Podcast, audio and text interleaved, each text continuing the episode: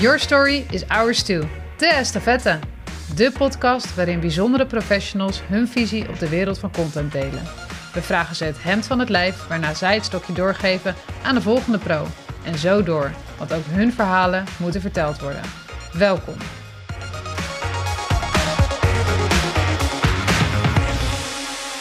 Nou, in ieder geval leuk dat je er bent, Manon. En Ja. ja, ja we starten ook nog even met de naam, functie, bedrijf, zoals je zou willen opnoemen. Ja, eh, ik ben Manon. Ik ben freelance content specialist en ook conversation designer. En op dit moment werk ik bij de Rabobank. Oké, nou dan ga ik beginnen met een vraag uit de vorige opname. Eh, Jorissa die vroeg namelijk, hoe zorg jij dat je als freelancer goed up-to-date blijft qua kennis en kunde van het contentvak? Want dat moet je nu eh, immers zelf doen. Ja, ik hou me bezig met cursussen die ik kan volgen in het vakgebied. Ik volg verschillende blogs en, en mensen die kennis hebben van zaken. En ik vind het ook leuk om andere freelancers op te zoeken. Te kijken wat zij doen en waar zij zich mee bezighouden. En ja, naast het vakgebied vind ik het ook leuk om eh, zelf creatief te schrijven. Verhaaltjes schrijven, wat dan totaal los is van het werk wat ik doe. Maar het heeft wel weer met elkaar te maken. Zo hou ik me een beetje bezig naast mijn werk. Yes, en hoe zou je jezelf omschrijven in drie woorden? Hier heb ik over nagedacht. En ik vond dat eigenlijk ook best een eh, kortzichtige vraag. Want ik vind eigenlijk dat je een persoon niet in drie woorden kan omschrijven. Maar als ik het moet noemen, zou ik mezelf zeggen nieuwsgierig, vrolijk en open-minded. Is dat ook nodig als freelancer dat je nieuwsgierig bent? Zeker, ja. Ik denk wel echt dat je altijd bezig moet zijn met wat er nog meer eh, speelt in het vakgebied. Maar ook nieuwsgierig zijn op je eh, persoonlijke vlak. Dat je blijft ontwikkelen. Dat je dingen doet uit je comfortzone zoals dit.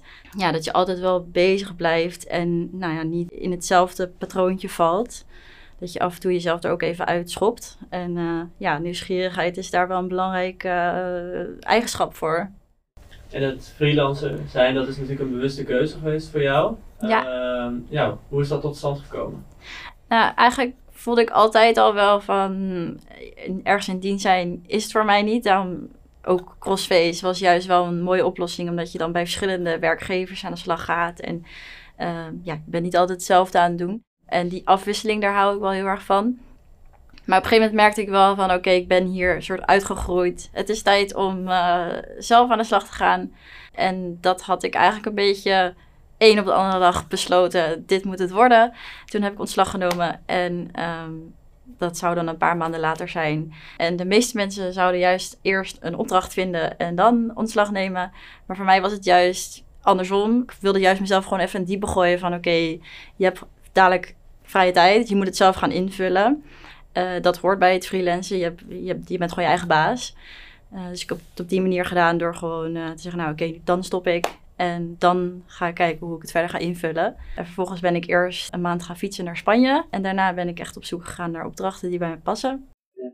En zei het dan nieuwsgierigheid en je had het ook al van hoe je up-to-date blijft van alle kennis. Uh, dus ik was ook wel benieuwd, wat is in jouw optiek de belangrijkste ontwikkeling in de wereld van content? Uh, de belangrijkste ontwikkeling is uh, technologie vooral. Je ziet echt de, wereld veranderen natuurlijk. En ik denk dat het veel sneller gaat dan mensen überhaupt zelf doorhebben. Um, en daarbij verandert het vakgebied ook gewoon heel erg. Als ik kijk naar wat ik zelf, hoe ik ooit begonnen ben uh, met een studie waar het nog niet eens over websites ging. En nu is dat mijn fulltime baan. En veel verder dan websites natuurlijk, ook chatbots. Uh, nou, wat je allemaal daarbij kunt noemen, apps. Dat was in die tijd, uh, niet dat dat zo lang geleden is, maar in die tijd was dat nog niet eens in de studie verwerkt.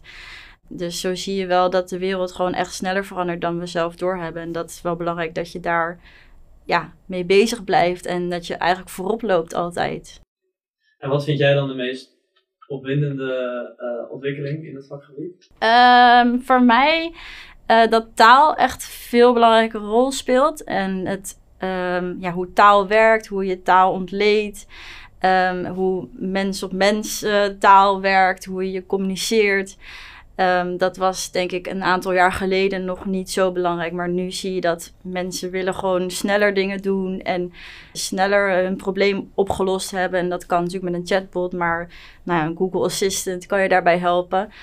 Ik vind dat wel echt super interessant, want het is wel echt een combinatie van taal, maar ook hoe de mens werkt. En dat komt daar nu veel meer in voren. Ehm, ja, dat had je voorheen, was dat nog niet zo belangrijk. Dus dat uh, vind ik wel echt super interessant. Oké, ehm, ik was ook wel benieuwd, uh, wat maakt jou als professional challenging good? Challenging good. en wat bedoel je daar precies mee? Nou, wat maakt jou uniek of wat is, jouw, wat, je, wat is jouw kracht uh, mijn kracht is dat ik altijd wel rustig blijf in stressvolle situaties. Dus nou ja, als er een keer wat fout gaat of uh, techniek valt om of het bedrijf staat in de fik, dan uh, zie je mij niet als een kip zonder kop rennen.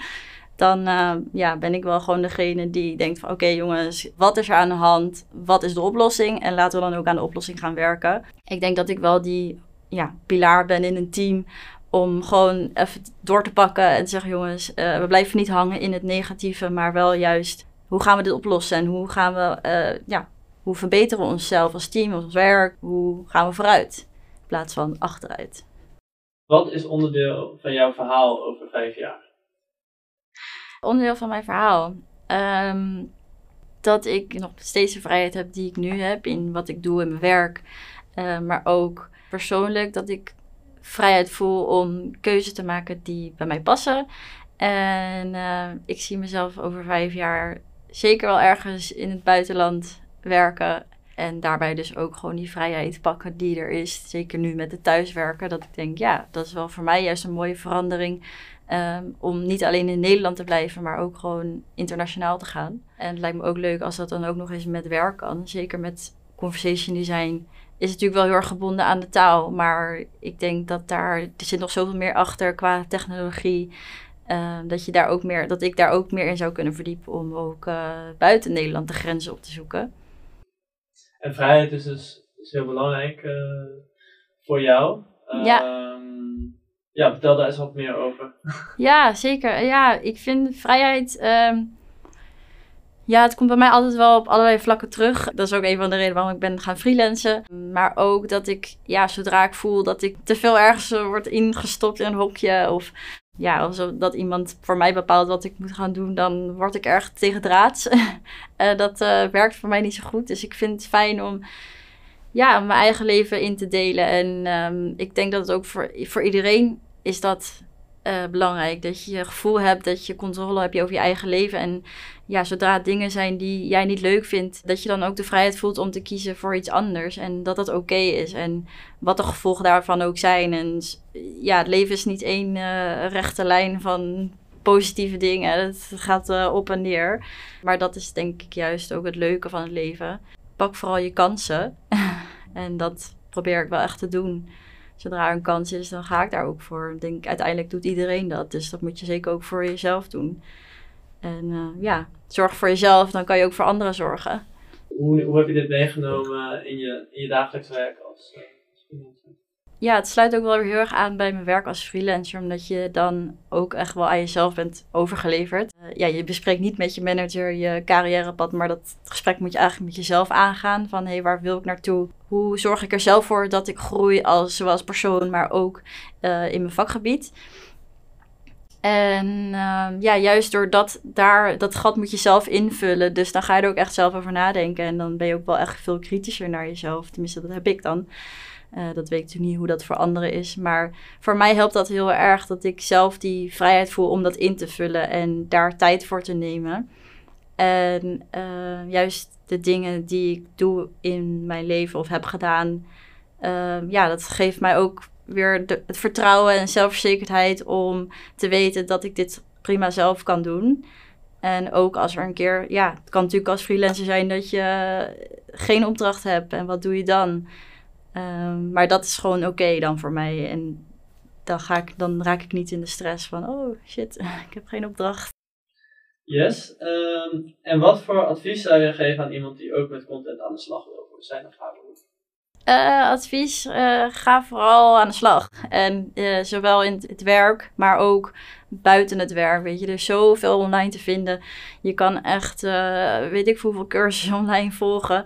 En ja, vind gewoon wat bij jou past en ga daarin verder. Want het is wel belangrijk dat je het ook echt leuk vindt. En het hoeft echt niet je hobby te zijn, juist niet. Maar ehm, ja, je moet er wel echt wel iets voor voelen. En het moet bij jou iets wakker maken in je creativiteit, in je, in je passie. En uh, ja, ga gewoon online op pad en probeer dat in de praktijk uh, je ervaring op te doen. Hele mooie afsluiter, uh, denk ik. aan wie geef jij het stokje door en waarom? ik geef het stokje door aan Veerle. We hebben ooit samengewerkt bij Crossface en aan haar stel ik de vraag: wat zou je doen met een miljoen? Goed dat je luisterde. Heb jij een prangende vraag of durf jij het stokje over te nemen? Neem dan contact met ons op via crossface.nl of delen via hashtag crossfaceestafette. Tot de volgende!